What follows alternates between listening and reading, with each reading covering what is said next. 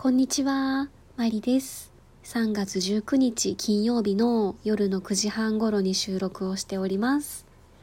金曜日です。えー私も皆さんもお疲れ様でした。えー私はですね、土日仕事お休みなので、この週末はバイオリン三昧です。あーえー先ほどまで文子先生のラジオトークライブ参加してました。めちゃくちゃ片当ての話盛り上がってましたよね。でその話を聞いてるとこう実際にカーブを見たいなと思ってバイオリンケースを開けて片当てを取り出して 今片当てを握りしめながら配信しております。やっぱり皆さん片当て興味ありますよね。うん。私も結構片当てジプシーしていた時期もありまして、えーそのメイプルなんとかみたいなやつとかあとはクンブラボーとかあといくつか買っていく中でマッハワンのメープルコンフォートっていうそのカーブがきつい方のマッハワンに行き着きましてですね。で私はこのマッハワンのカーブのきつい方とあとこの動かない感じ。あの少し動くようになってるようなあのクンブラボーとかあの少し動くようになってるものではなくて完全に固定されているマッハワンが結構私は気に入ってるんですね。一時期クンブラボーも使ってたんですけれども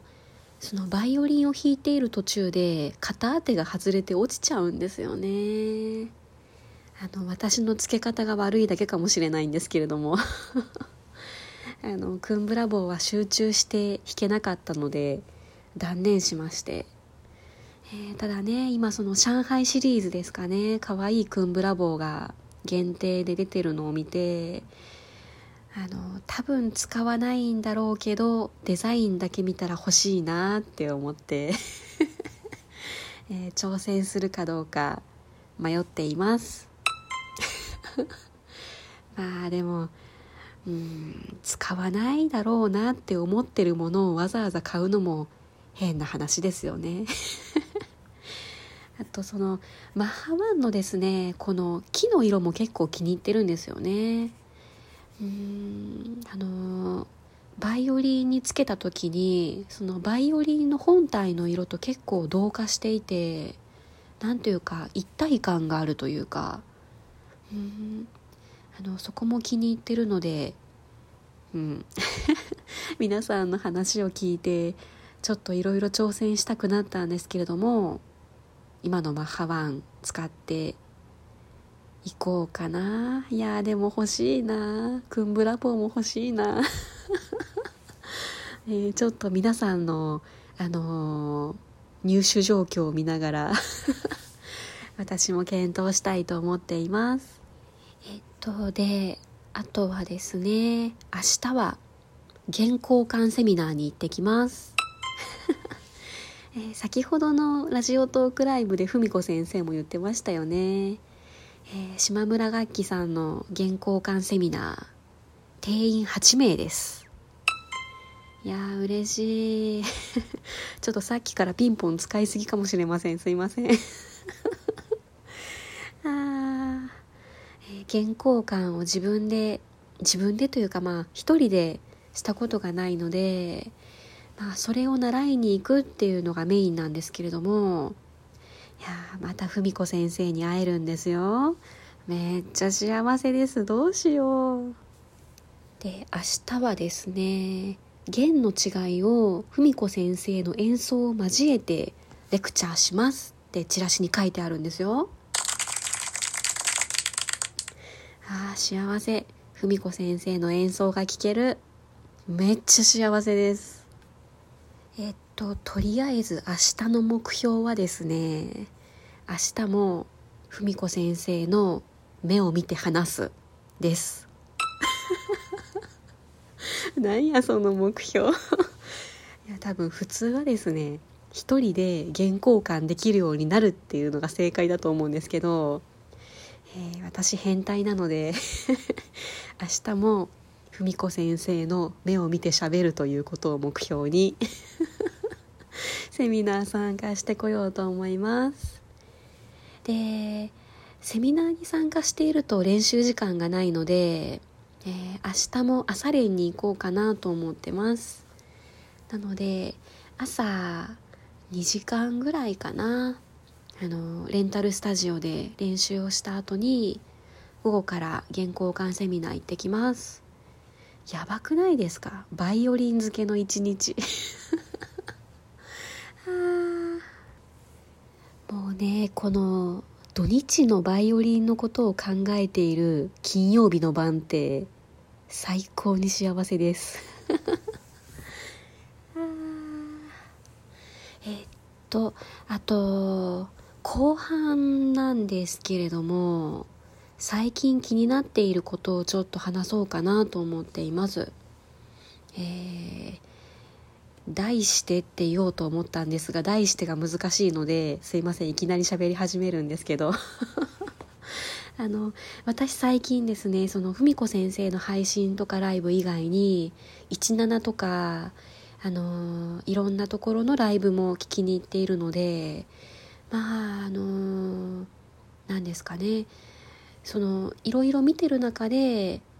気づいたことというかちょっと思ったことなんですけれどもストレートに援助をお願いされるとどうも素直に受け入れられないっていう話をしようと思います。あの前もって言っておきますけれどもあの踏み子組の方に後ろから刺されたらいけないのでもう先に弁明しておくんですけれども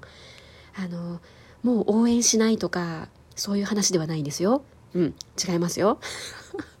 あの普通にギフトも送ってますしライブに行った時にはその甘ギフとかスタバカードとか貢ぎ物を準備しているわけなんですけれども